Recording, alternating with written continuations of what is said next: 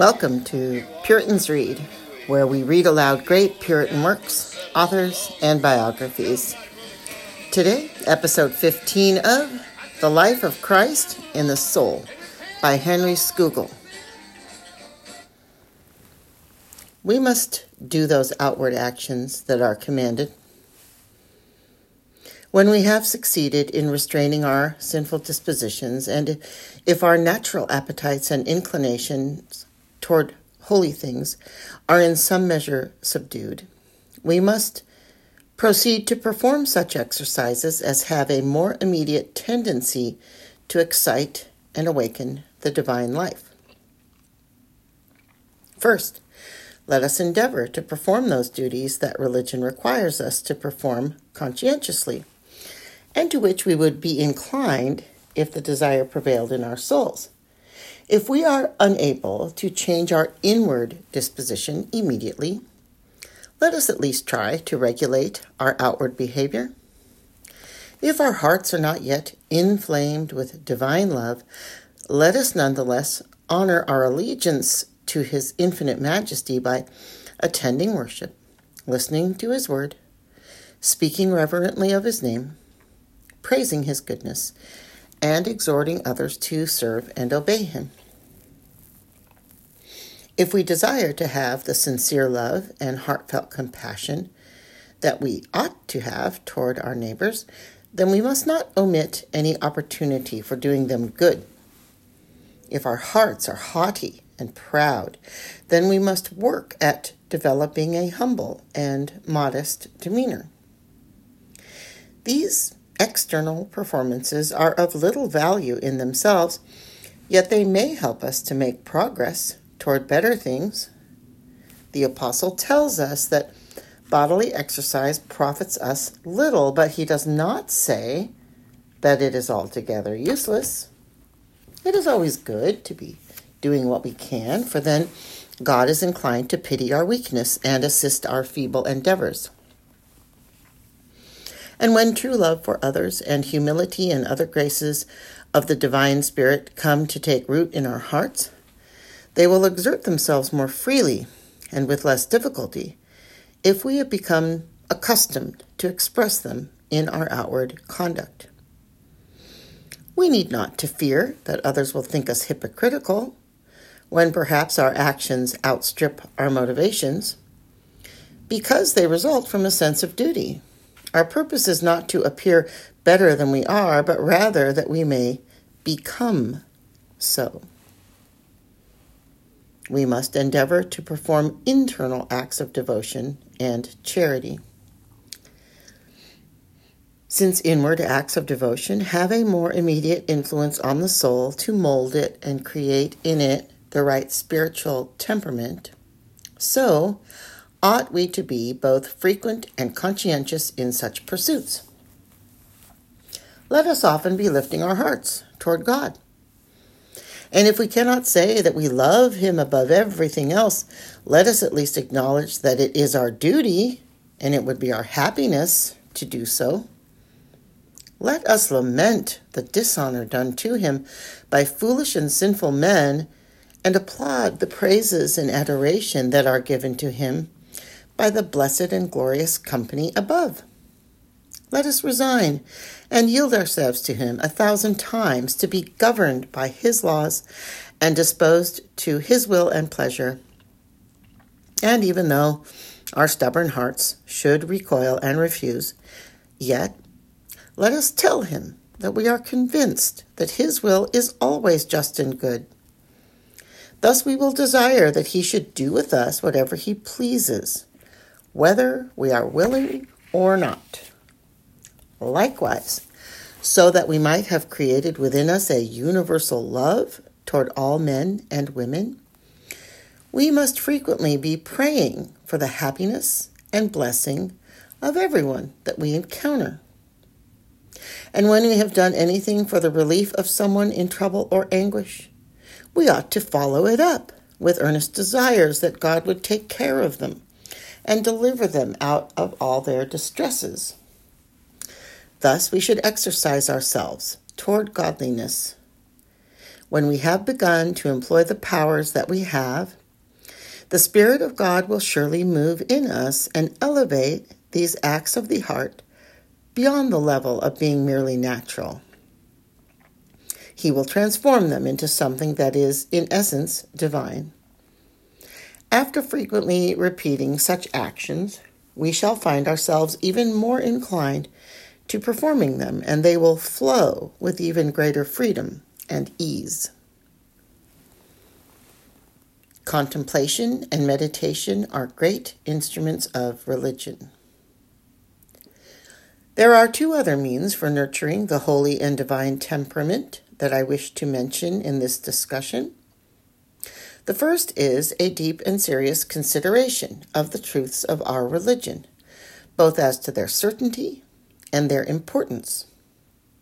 The assent that people usually give to divine truths is very faint and half hearted, weak and ineffectual.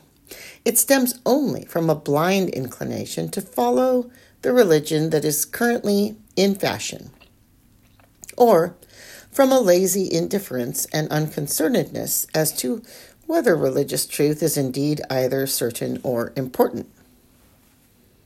Men are unwilling to quarrel with the religion of their country, and since all our neighbors are Christians, they are content to be so too.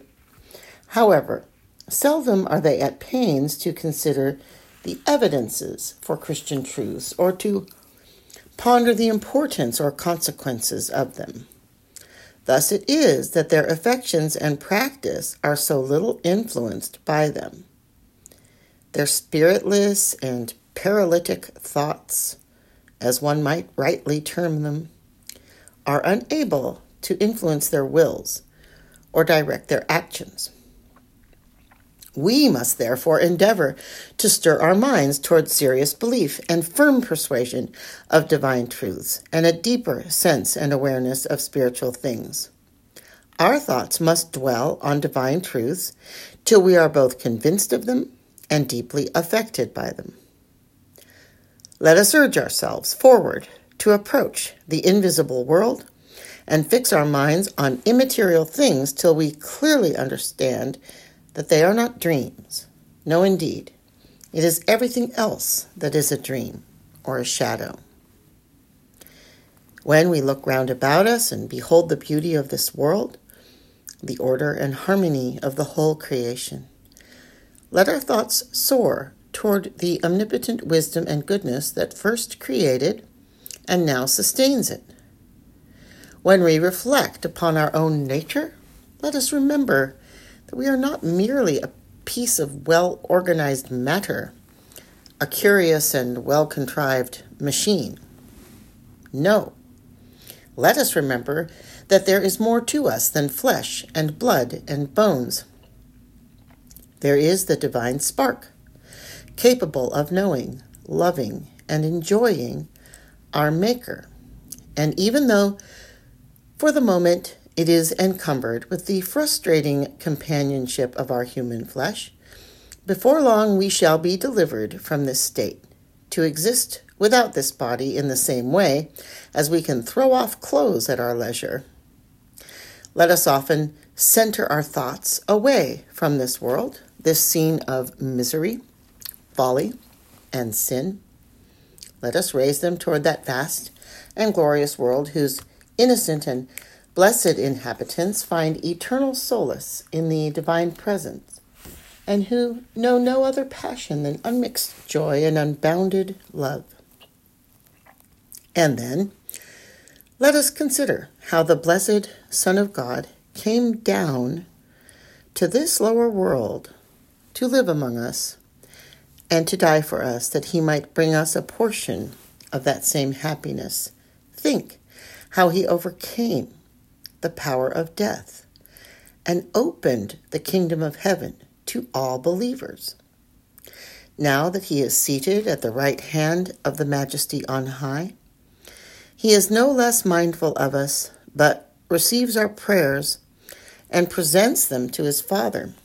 Daily he is visiting his church by the influence of his Spirit as the sun reaches us with its beams. to be a channel of divine love, we must consider the excellence of the divine nature. The serious and frequent consideration of these and other such divine truths is the most proper method to foster the lively faith that is not only the foundation of religion, but also the spring and root of the divine life. Let me suggest some particular subjects for meditation that will help to grow religion's several branches. First, to inflame ourselves with the love of God, let us meditate on His nature as well as His love and kindness toward us. We know very little of the divine perfection. And yet, even the little we know ought to fill our souls with admiration and love, ignite our affections, and create a sense of wonder. For surely we are not such creatures of sense that we are able only to respond to things that have their impact upon us because we see them. The character of a fine person we may never have seen may captivate our hearts and make us greatly concerned with his interests. But what is it that holds our attention upon those with whom we regularly have conversation? I cannot think that it is merely the color complexion of their face or their other physical features, for then we would fall in love with statues and pictures and flowers. Outward appearance may delight the eye a little, but would never be able to prevail so much upon our hearts if a deeper reality were not also present. We either see or sense some greatness of mind or vigor of spirit or sweetness of temperament that charm us and commend our love. Now, these admirable qualities are not obvious to our sight, for the eyes can only discern the effects of them. But if it is our understanding rather than sight that directs our affections, then certainly the perfections of the divine nature, traces of which we cannot help but identify in everything we see, would not fail to capture our hearts if only we would give them serious consideration. Should we not be infinitely more invigorated by thinking of the almighty wisdom and goodness that fill the universe and are displayed in every aspect of creation? Shall the same providence that established the created order and keeps the world from chaos and ruin, not stir our minds to have an interest and desire for him, much more so than the faint shadows of the same qualities that we meet in our fellow creatures? Shall we admire the fragmented images of a stained, imperfect picture, yet never allow ourselves to be affected by a vision of the original beauty? This would amount to inexplicable stupidity and blindness. This concludes episode 15 of The Life of Christ in the Soul by Henry Scougal.